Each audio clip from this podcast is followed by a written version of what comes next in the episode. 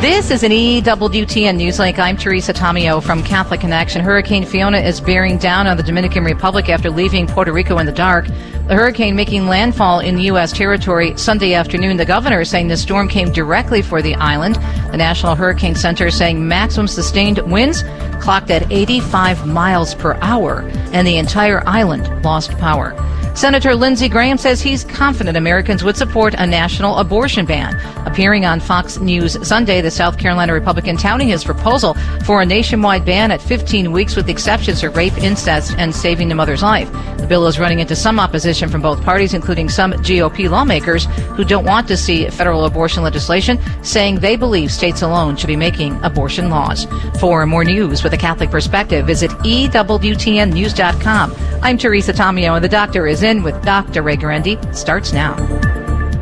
The Doctor is In is a co-production of Ave Maria Radio and EWTN Radio and carried across the EWTN Global Catholic Radio Network. Hello, Dr. Ray. Hi, Dr. Ray. How are you? I'm sure I'm going to get really good advice from you. Well, I don't know about that. You're right on track with us. You're right on track. My idea, my theory, my guidance is a bit of a stretch. Everybody make a mistake. Does that comfort you?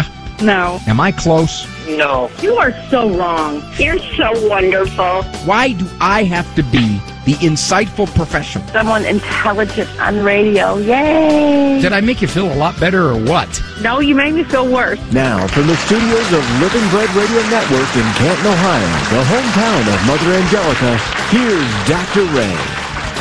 Very good to have you with me, as it always is. Of course, I don't know which of you is with me. If you're not there, you can't even hear me say I'm grateful to have you there. If you are there, just know I'm grateful to have you there. This is E Person Monday. This is the Monday variant, to use the word, of The Doctor is In. I, uh, I thought we began E Person Monday to take care of the emails that we get. Uh, three years ago, I think Andrew Kruchek, my producer man, uh, informed me it's five or six years. Is that true, Andrew? Five or six, something along those lines, in that range. Which follows the old rule when somebody asks you when something was, and you say, I think that was three years ago, double it. You're more likely to be accurate on that. Now, I'm going to get to your e persons very shortly here. But prior to that, I guess a little self revelation here. You know, they told us that in grad school. Sometimes that helps form a therapeutic alliance. If you show yourself uh, a human too, uh, my wife and I, we've we've been getting in these little tiffs, and when we do, she brings up the theme, Ray.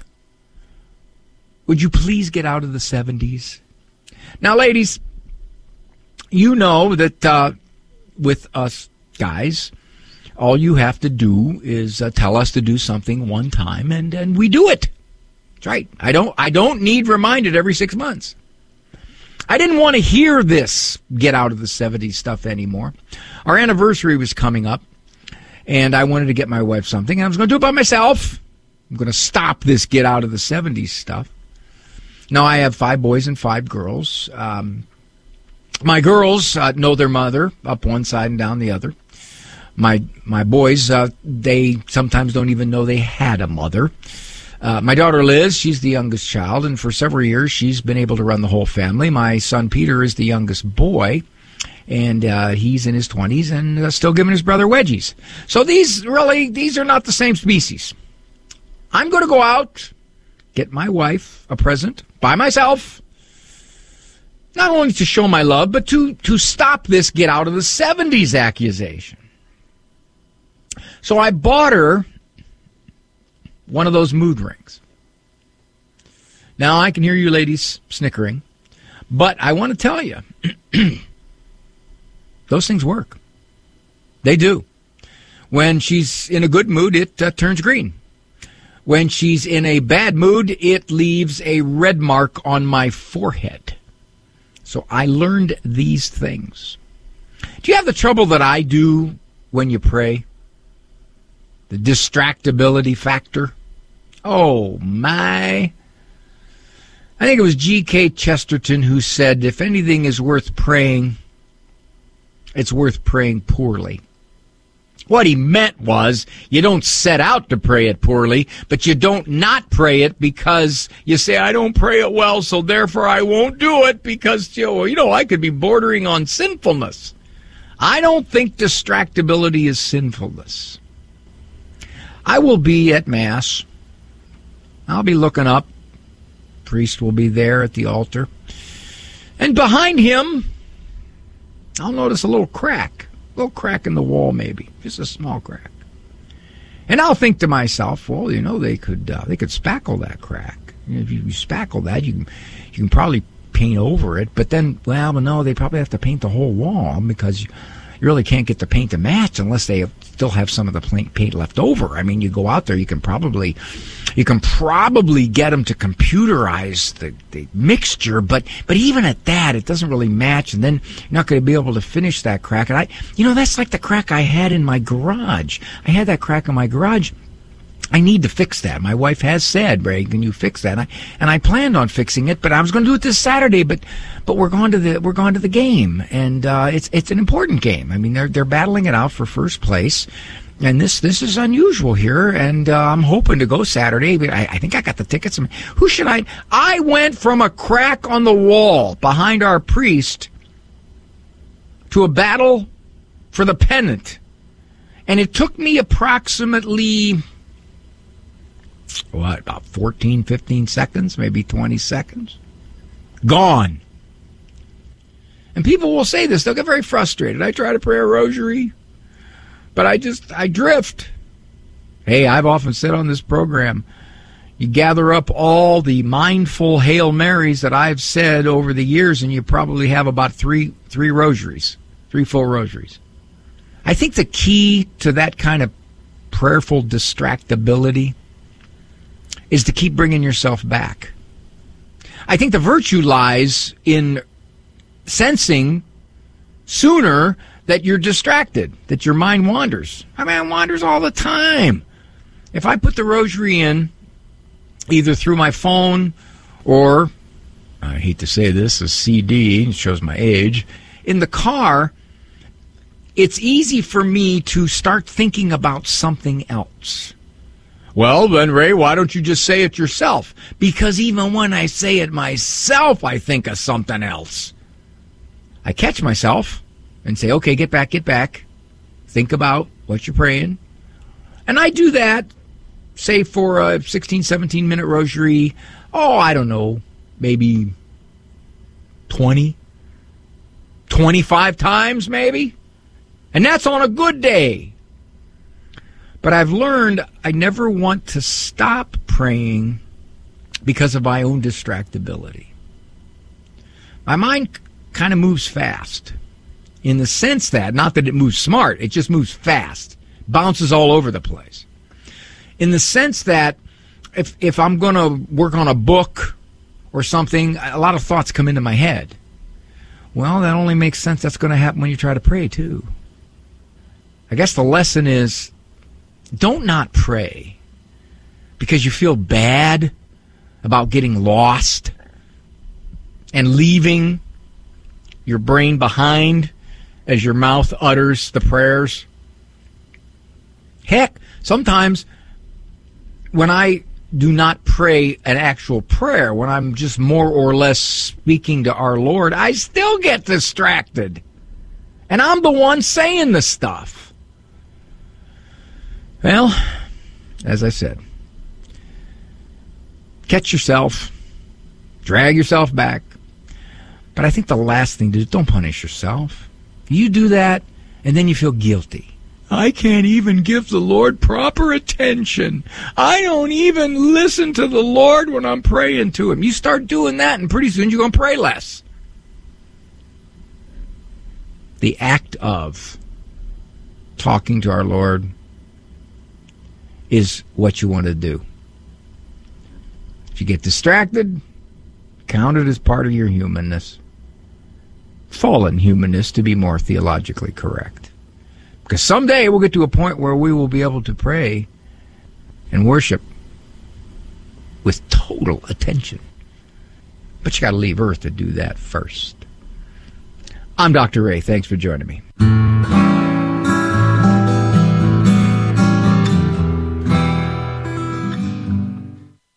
Did you know Franciscan University of Steubenville offers a Master's of Arts in Catholic Studies?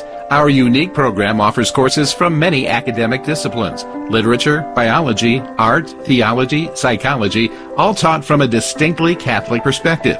This 100% online program can be completed in just one year.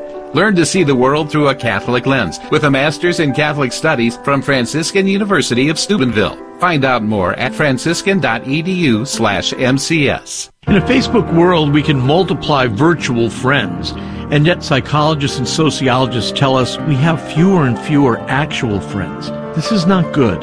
We're made for friendship. Friendship with God, first of all, but secondarily, friendship with other human beings. Jesus calls his apostles friends. And when he faces his greatest suffering, he asks his inner circle of friends to come and pray with him in the Garden of Gethsemane. They come, but they fall asleep. Jesus isn't crushed when his friends fail to live up to his expectations. He doesn't withhold his love from them. He doesn't cast them away. Nor does he suffer their neglect silently. He confronts them. Couldn't you have prayed with me for an hour? Then he moves on to do the will of his Father in heaven. When friends let us down, as they will, we should follow the example of Jesus, lovingly confront them, but remember that they can never substitute for God, who stands ready as our ultimate friend. Kresta in the afternoon, weekdays at 4 Eastern on EWTN Radio. Underwritten in part by the following nonprofit. Do you have an insurance plan that pays for everything, even things you don't believe in? There are options. You can join Solidarity Health Share, a faith-based health sharing community. Plus, Solidarity Health Share can save you money with prices starting as low as $384 a month for families. Call to see how much you can save. 844 398 9399. That's 844 398 9399.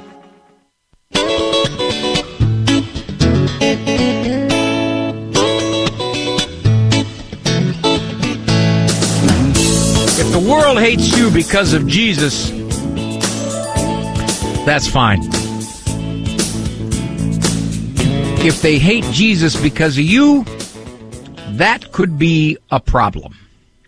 Thanks for joining me here. Dr. A. Doctor is in. E-Person Monday. On the program, when we take calls, one of my principles is, if you disagree with me, if you're critical of me, you jump the line. You're first. If I can't explain my thoughts on a given question or matter, then perhaps I hadn't thought them through clearly enough, or maybe the disagreement will prompt me to think a little more clearly. I follow the same rule here on ePerson Monday. This came from uh, a grandparent, and here's what she said. I am listening to your show right now. Now, when somebody writes you and says they're listening to your show right now, you got to know there's an emotional push for them to write you. You had a caller who was not allowed to see his grandchildren. That call gave me pause. Uh, the call was this that the caller was not allowed to see his grandchildren because he was not vaccinated. All right. And as a result, uh, he said, "My wife and I, do, we, we don't want to get the vaccination for our, for many reasons." Um, and and research is coming in now that is throwing some of this vaccination into question. How and I use the word vaccination loosely. Okay, it's not in this traditional sense. It's not. So he talked about it, and we talked about the idea that he had to decide whether, in fact, that condition was something he was willing to meet. Okay. My husband and I were in the same situation some time back. We decided that getting the vaccine was pretty safe. Okay, that was their decision. Although there unfortunately is evidence coming out, some of it is, is pretty significant, that it's not totally safe.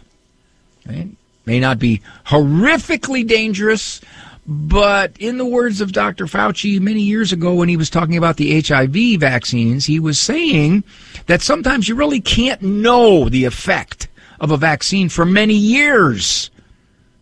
He's quoted as saying that. I saw the video. All right. So we decided that getting the vaccine was pretty safe. And whether we agreed with it or not, we preferred to see our grandchildren rather than uphold our own ideologies. Now, see the interesting phrase there, which is it's it's they're, they're she's putting it as therefore it's an ideology. Uh, but is this ideology based upon something? For example, is it based upon conscientious objections regarding the development of some of these shots? Is it based upon a legitimate fear?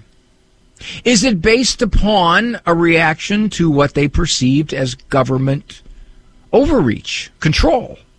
But she, in her letter, referred to it as ideologies. In other words, well, this is just how you think, this is just your opinion, it's not necessarily based on anything. Life is short. Kids grow up quickly, and we did not want to miss any of it. Okay, good for you. That you're perfectly your decision.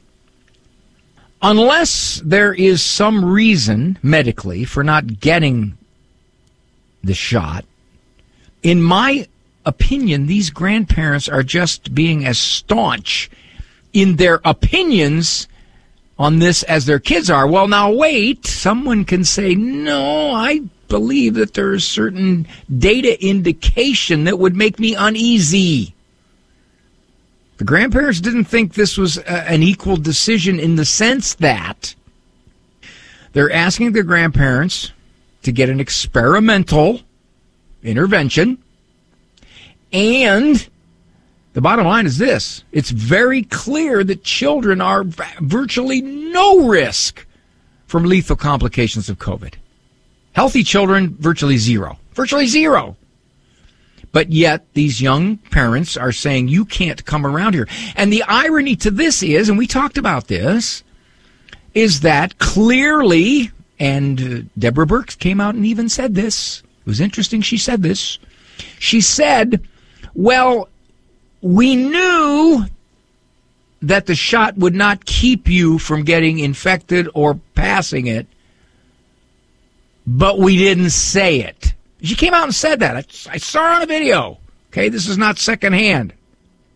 So the bottom line is the grandparents getting the shot would not protect the kids anyway. It would only probably reduce the infection on the grandparents, and that's the one thing the shot does seem to do, which for the majority of people, it does seem to reduce but now there's evidence coming out, interestingly enough, that is indicating that even vaccinated people two, three, four times are not only getting sick, but they're getting seriously sick. Recent study out of the United Kingdom. Big. Okay, so with all that said, what I'm saying is this is not a matter of opinion ideology. This is an interpretation of the data and the data, the way the grandparents interpreted it, seemed to be, in their view, weighing for them in favor of not getting the shot. Now, she says the research is controversial. Okay, let's acknowledge, let's acknowledge that it is. What does that mean? If it's controversial, do you err on the safe side? Keeping in mind, again, that if the research is controversial, then the grandparents are saying, well, then this isn't totally safe. The research is not of one mind on this, and therefore, why would we do this? Because our young adult children are saying, well, you can't see the kids if you don't. And there's a little, little bit of a I don't. I think a, a bullying component there. she says it is pointless to rely on the research in this situation. No, it's not pointless at all. I totally disagree. Completely disagree. Now, this was sent to me about a month ago, and there is more stuff has come out that the the shots or shots or boosters are not doing what they were originally held up to do. That seems to be unarguable. I'm not saying don't get it. This is your decision. Don't mishear me. What I'm saying is if you decide not to, you're starting to get good reason to consider that side. Now, she says this. This is where she gets rough. If you are judging the kids for wanting vaccines, what what does that mean judging? I'm basically saying this is what the kids have decided. All right, this is what they've told their parents. Don't come around unless you do this. You also have to judge the grandparents for their stubborn attitude in not getting the vaccine so they can be part of the children's life. Is it stubborn? Stubborn seems to imply I'm not going to do something even though it would be the right thing to do. Is it stubborn when you believe that what you're doing is the right thing? If the research is controversial, then there's a similar argument here regarding abortion. Well, we really don't know when uh, the human person happens in the womb. Really don't know. Well, then, if you really don't know, don't you err on the safe side? You know, we're going to demolish that building, and we saw motion up there on the seventh floor, and we really don't know if somebody's still in there or not, so let's just demolish the building. there are two sides to this argument. Well, I believe there are. And uh, the data indicates you can reliably choose a side. And I think you are really only giving your own viewpoint on this. Well, it depends how you define viewpoint. I think my viewpoint, first of all, I'm allowed to give my viewpoint because they called in and asked for it. But second of all, uh, I'm not just giving my viewpoint based on nothing. Giving my viewpoint based on caution. And I think, even in the months since this was written, the caution has become more warranted for a lot of people. I love you and your show, but I think you need to give both sides of this. I did. I said that is what the young people think. That is what they've decided. The grandparents are saying we do not want to get this jab for for what is what is really no purpose. No reason other than risk to the grandparents. The children are not at risk. So therefore, she says, don't look at your own views and those of your guests who agree with you as gospel. This kind of follows a template of a an email that I would get who does disagree with me. Typically they'll say, I really like the show. However, big but. You had a caller, and I don't agree with how you talked with the caller about the matter. And then they'll say, because in our situation, this is what we did. So, there you have it. Uh, what do we got here? Where's that one? Oh, gosh, I got a minute. Hmm.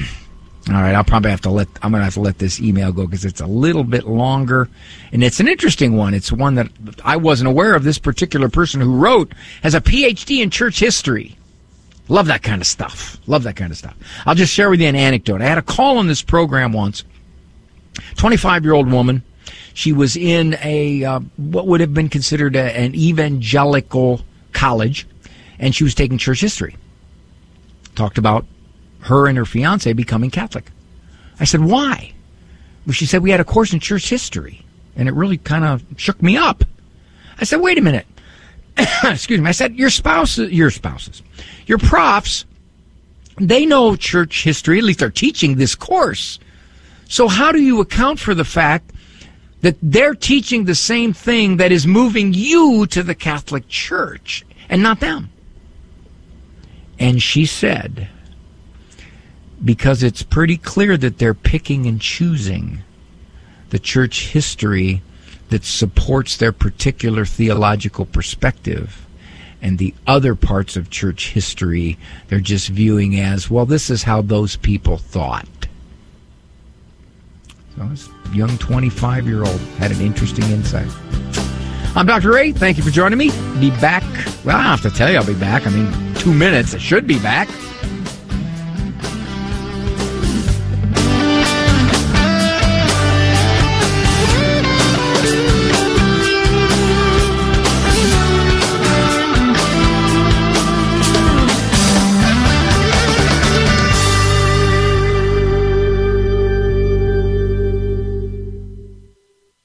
Why does the Catholic Church obligate its members to attend Mass on Sundays? For Christians, Sunday, the first day of the week or the eighth day, replaces the seventh day, the Sabbath, as the day to reserve for worshiping God. The Sabbath represents the completion of the first creation. When Jesus Christ arose from the dead on Sunday, he inaugurated the new creation. Thus, Sunday became the Lord's Day and is now the foremost holy day of obligation in the universal church, as we are told in the Catholic Catechism. We are bound to attend Mass under pain of grave sin unless there is a serious reason for not doing so. Sundays are also called to be a day of rest. Christians are bound to abstain from work which impedes worshiping God and the joy of the Lord's Day. This is Peggy Stanton, and this has been the Order of Malta's Minute with the Catechism. I'm angry, frustrated. Sound like you? Someone you know? Well, it could be any of us from time to time. But there's different types of anger. It's not so cut and dry. Hi, everybody. I'm Dr. Ray. One thing is for sure, you don't need to suffer with anger frustration. In my book, Living Calm, Mastering Anger and Frustration, you'll learn whether your anger is a product of your nature or your nurture, and how to regulate those emotions and those thoughts. You can get Living Calm and all my other books at AveMariaRadio.net. The wisdom of Mother Angelica. I come from the other side of the tracks. See? My uncle used to have slot machines. Put one nickel in and it's emptied. And I brought him home in a bag. And my mother looked at me. Where did you get all that money? I said, I won them. You didn't win them. He fixed the machine. I didn't care if he fixed the machine or not, you know? EWTN. Live truth. Live Catholic.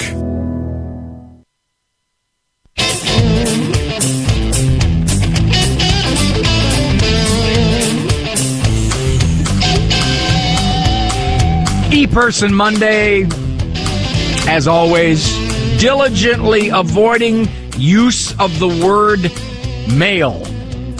That's right. Get a few toxic emails, but just want to be linguistically sensitive. Dear Dr. Ray, I am a 28 year old PhD student. Yep.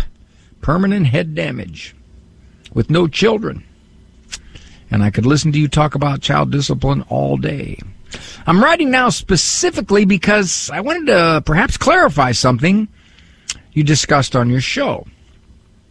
A woman called in saying that as she and her husband's physical desire had decreased, she felt that God might be asking her to be celibate now, even within the marriage. She seemed confused about whether she had made a vow or not, and I'm not sure if you were thinking that she had done it without her husband's agreement or not. Yeah, I was trying to get to that. I remember that, thinking that. but you were suggesting that this was something in this case you shouldn't do and mentioned that the church might not support this.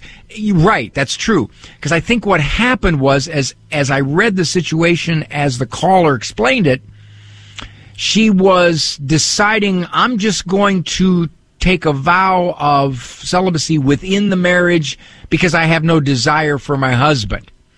And I remembered the question that I asked was, well, where's your husband in all this? Does he agree with this? And I, I got the sense that that he didn't, that he he wasn't willing to go that even though their desire had decreased dramatically, he wasn't willing to go to zero. Okay. Now this is this is uh, something I had no idea about. The PhD I am pursuing is in medieval church history. I can say that this is certainly not unheard of in the history of the church for married couples to cease relations at some point and to commit themselves to celibacy from that point on as a higher calling. Now, this is a little different that I don't, I didn't read at all, read, I didn't hear at all that the caller was saying that was her goal. It was kind of like, well, we're not interested in each other, so therefore I'm just gonna completely withdraw. That, again, it all comes down to the intent, I think. Uh, this is a legitimate practice that is completely valid and allowed by the church. Uh, in that sense, I stand corrected because I did not know about the intentional aspect of the higher calling. Even those within the church seem to have forgotten that celibacy, even if adopted in later life, is viewed as a higher calling. Just something to think about in case you ever get another call like that one again. Megan. Thank you, Megan. Good stuff. I learn an awful lot from you folks. I really, really do. Okay. Uh, yeah, yeah, I got time. Uh, I've been battling IBS, irritable bowel syndrome, for many years, with flare ups during stressful times. We are planning a family beach trip in a few weeks, and predictably, predictably I'm having a flare up just imagining the eight hour car ride. Okay, just thinking about it is creating the anxiety, creating the stress, and creating the physiological reaction. My daughter will be driving us. I'm assuming this she means she and her husband. She and I have a wonderful relationship. She is a warm, kind person, beloved by many people but I'm anticipating intense pressure from her. If I'm so bad, I can't go. I really want to go and would feel awful if I had to miss this yearly family trip. Any advice? Now, I did give her some advice, and I'll get to that in a second. But the, the one thing I want to address in this beginning email is it's one thing to put pressure on, but it's another to be upset. In other words, the daughter really wants mom to be with her. Mom says daughter's a wonderful human being and her desire to have me with her is because we have a close relationship and it would be a wonderful time being with each other in the car for eight hours. We talk about everything. That's great. However, if mom says, I don't think I can, I, I, it's, it's, going to be awful. It's going to be painful. I, I don't think I can do this then then the question is, will the daughter accept that? You hope she would if she is the understanding person that mom describes. So here's what I, I wrote back. Sometimes the solution is practical. Can you get other transportation? Then she wrote back to my right back. Sadly, no. This past winter, we had planned a long weekend family ski trip. Predictably, I developed a flare up. When I called my daughter, the driver, the day before we were scheduled to leave, she pressured me to the point that I agreed to go. I even drove to her house from where we were supposed to leave. Once there, with other family members in the car, I pleaded with her that I was really not up for the trip. She wasn't her usual happy self. In other words, she was upset at mom. Okay, that answered my question. But I did return home anyway.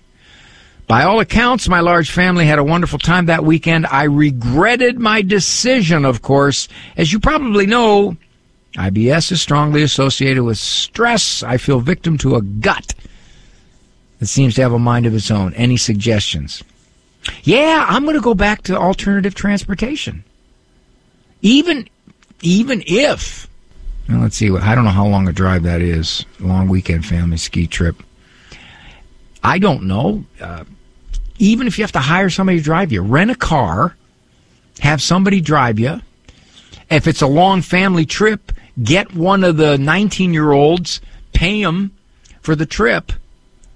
And this way you cannot, you, you don't have to be in a position where if the IBS acts up, what do you do now? There are logistic ways around this, but I think that I think the bigger issue is the daughter described as a very easygoing, delightful person got upset at mom because she didn't feel she could do this and she has flare ups just thinking about the idea of being in a car for that long. Very understandable.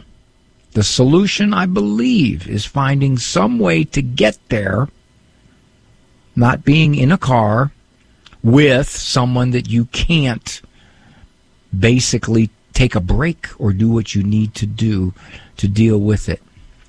And if you say, well, no, even alternative transportation will do this to me, then the reality is you're sort of in a situation, ah, again, sadly, where these trips are probably just not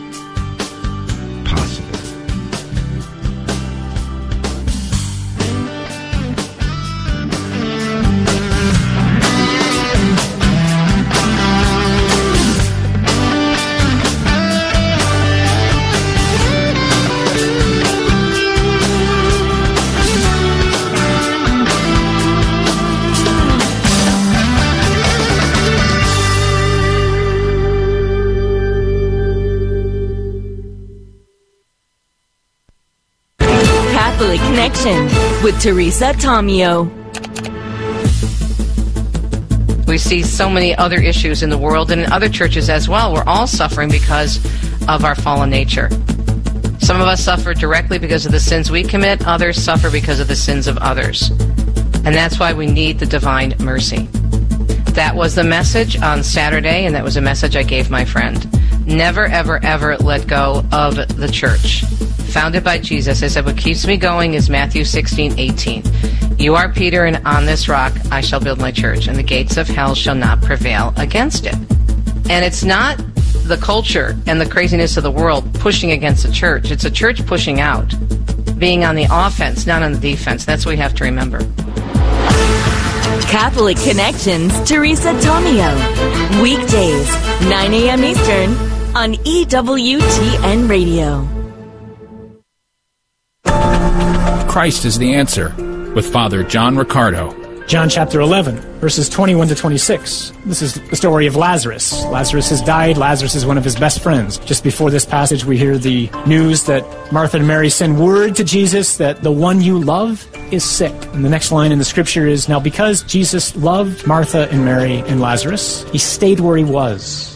His friends in need, he can heal. They've seen him heal before. And yet, somehow, because he loves him, he stays. And Lazarus dies. And then Jesus shows up three days later and is greeted by Martha and Mary, who confront him with the words, Lord, if you had been here, my brother would never have died. Rather applicable for many of us in our lives. We ask the Lord to do one thing because we're certain it is what we think is best, when in fact he has something which far surpasses what we asked for. The challenge is, in waiting for that to happen, we go through very trying times, which oftentimes makes us wonder, does he really care?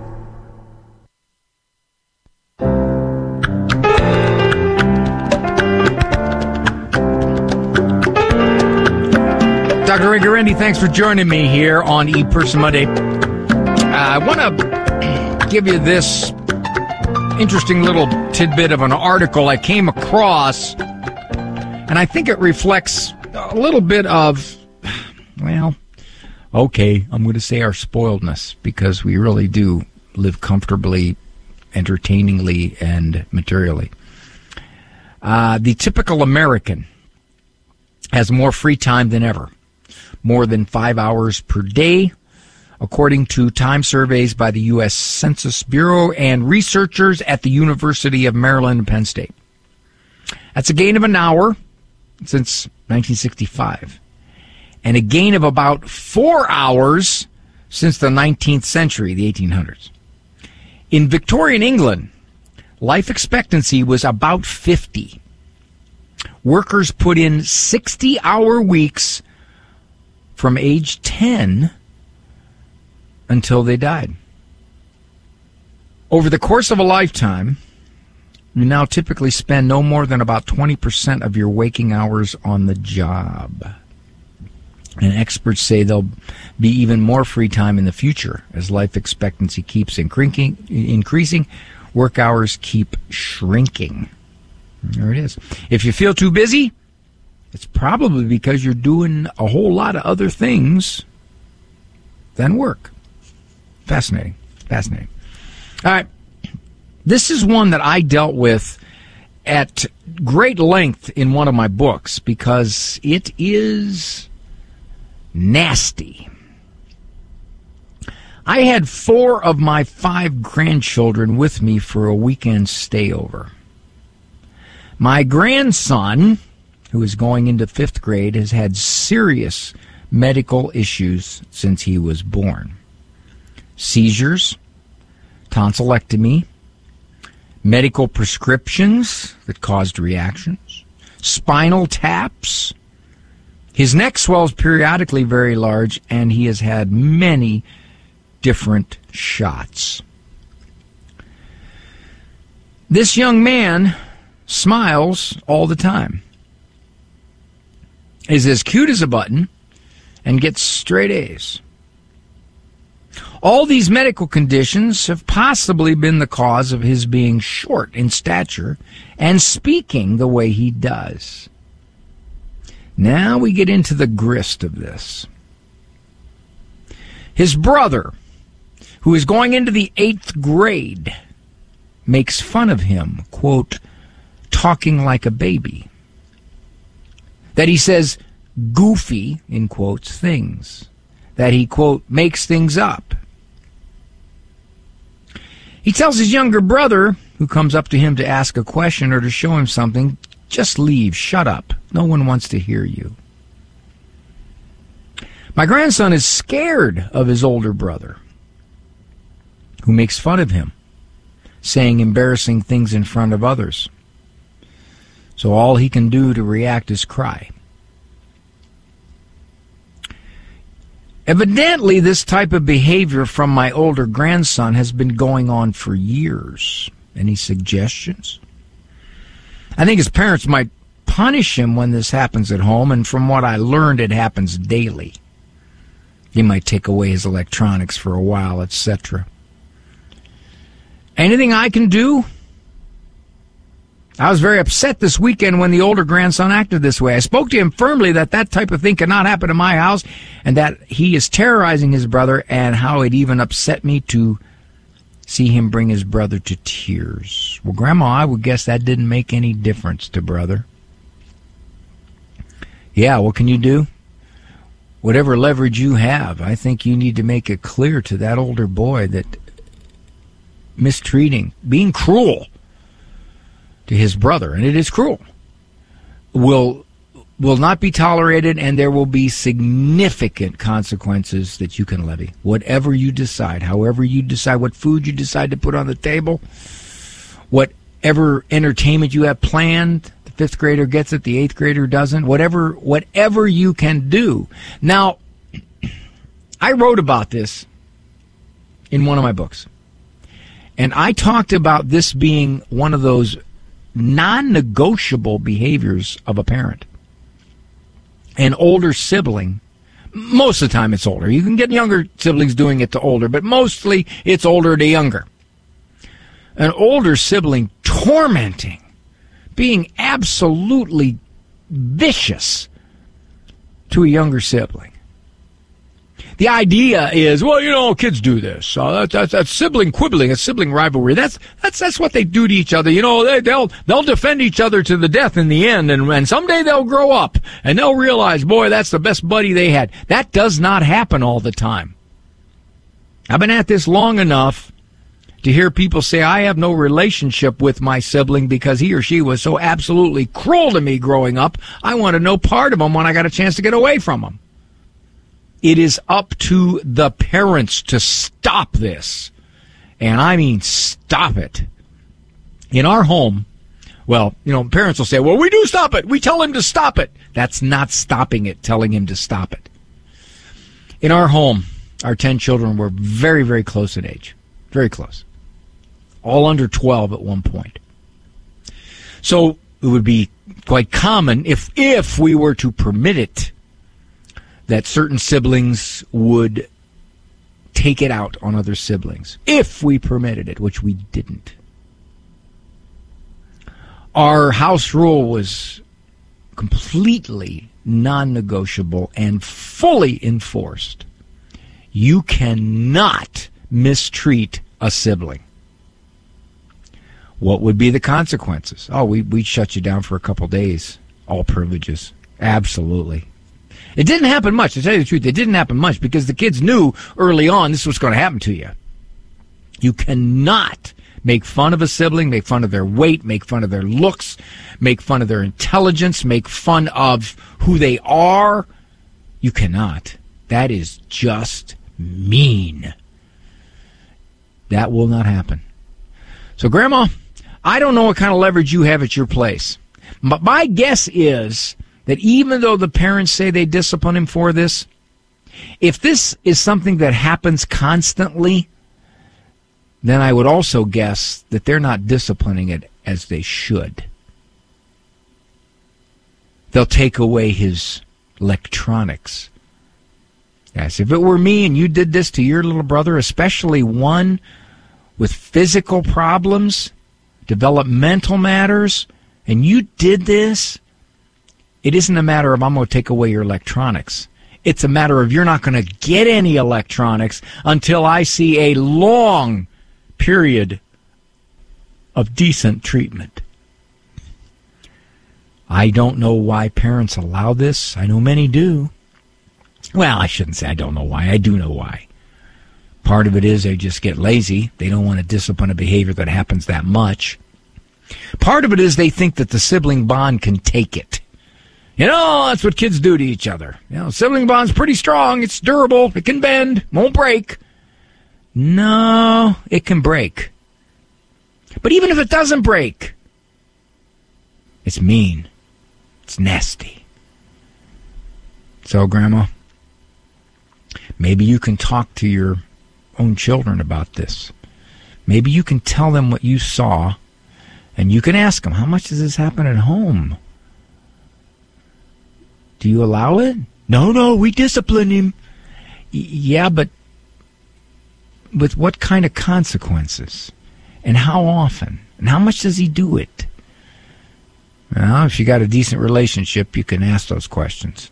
If you don't, step gingerly. I'm Dr. Ray.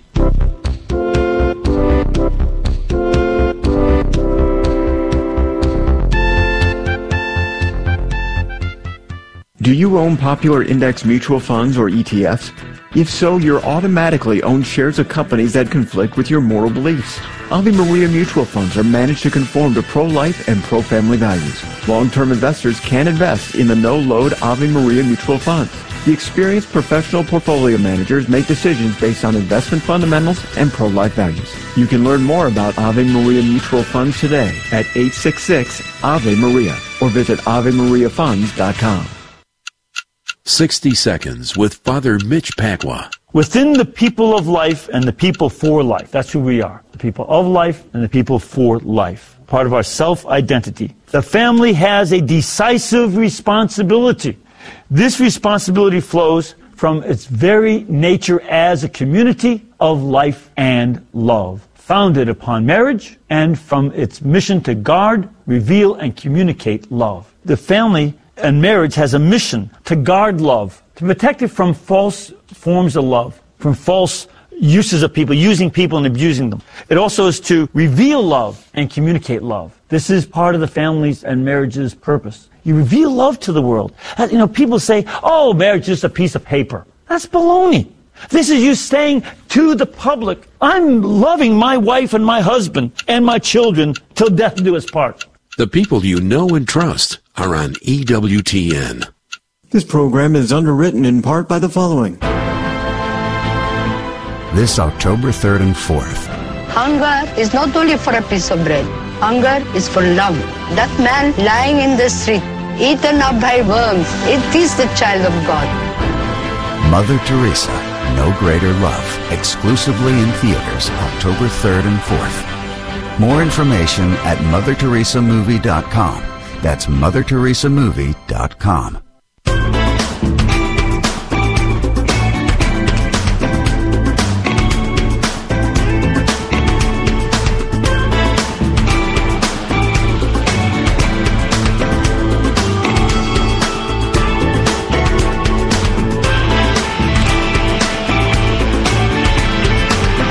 Thank you for joining me.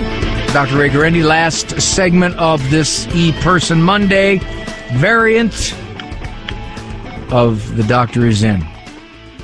It's from Marlowe. Is it okay to ban friends, boyfriends, girlfriends if you don't trust them with your teenager? I'd like to just comment on the way that question is phrased. Is it okay? Parents do this a lot, and they've done it, uh, well, I've been noticing they've been doing it in the time I've been a shrink, which is they're asked permission. Am I allowed? Is it psychologically correct? It's as though there there is some kind of guideline that they have to follow as a parent, and this guideline is manifested in the experts' opinions. So to answer that question, I think is it okay really comes down to the parent's judgment on this because they're the parent. I have a teenager who will be 18 in one month. She found a boyfriend at work. Ever since, she's been sneaking out to see him, even though I've invited him over many times. Well, you see what she's doing. She's now she's disobeying.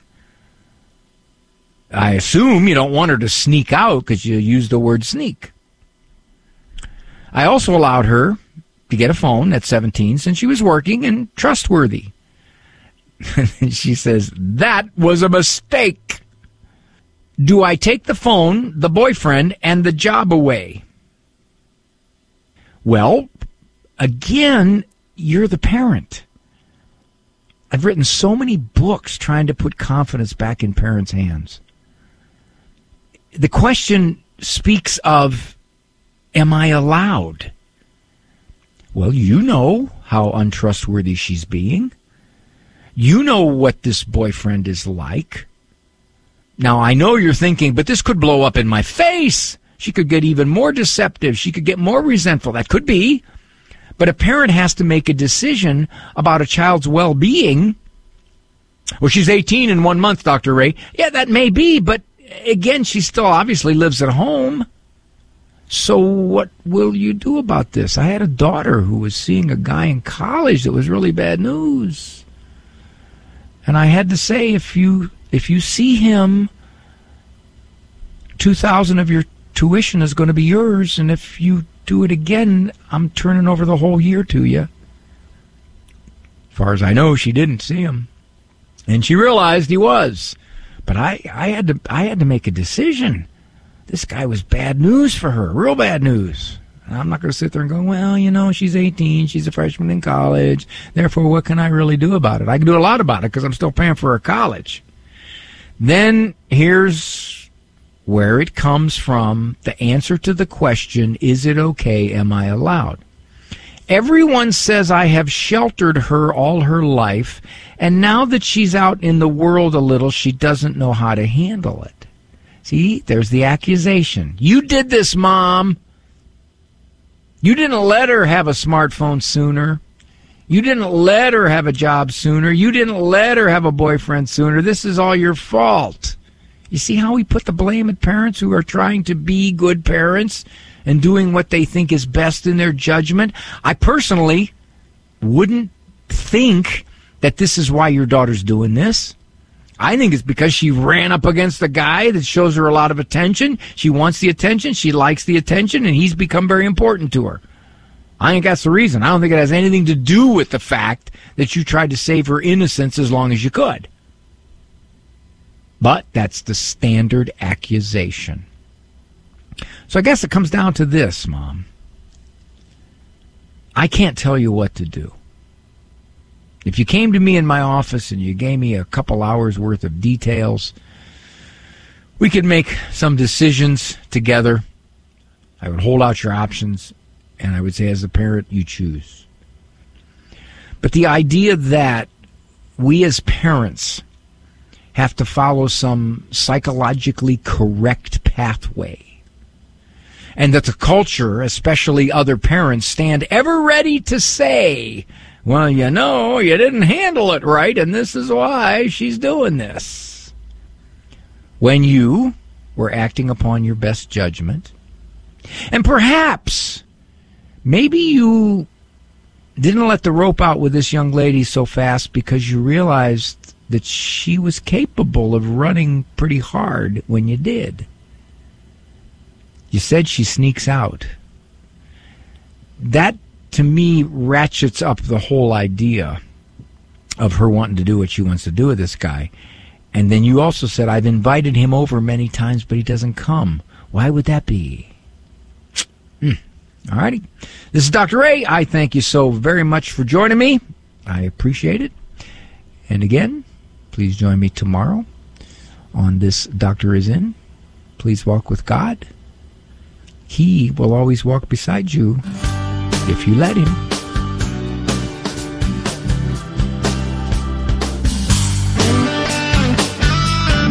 For information on Dr. Ray's presentations, books, and CDs, visit drray.com and follow him on Facebook. The Doctor is In is a co-production of Ave Maria Radio and EWTN Radio and carried across the EWTN Global Catholic Radio Network.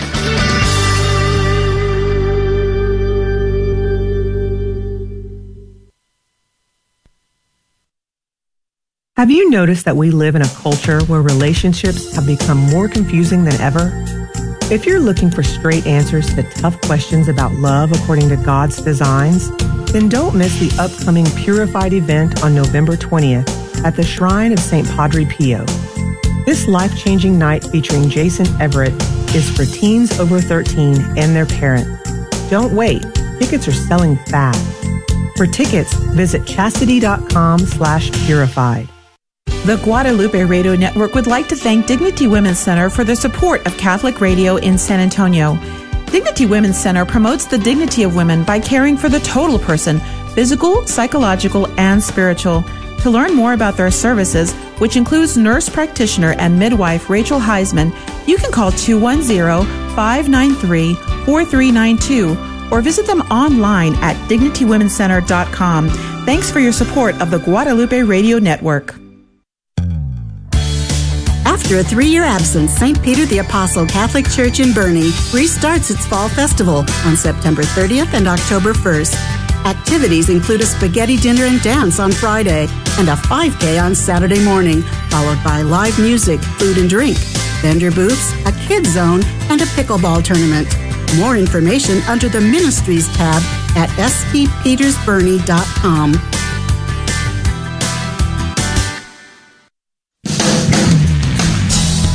Spreading the splendor of truth. This is the Guadalupe Radio Network. Radio for your soul.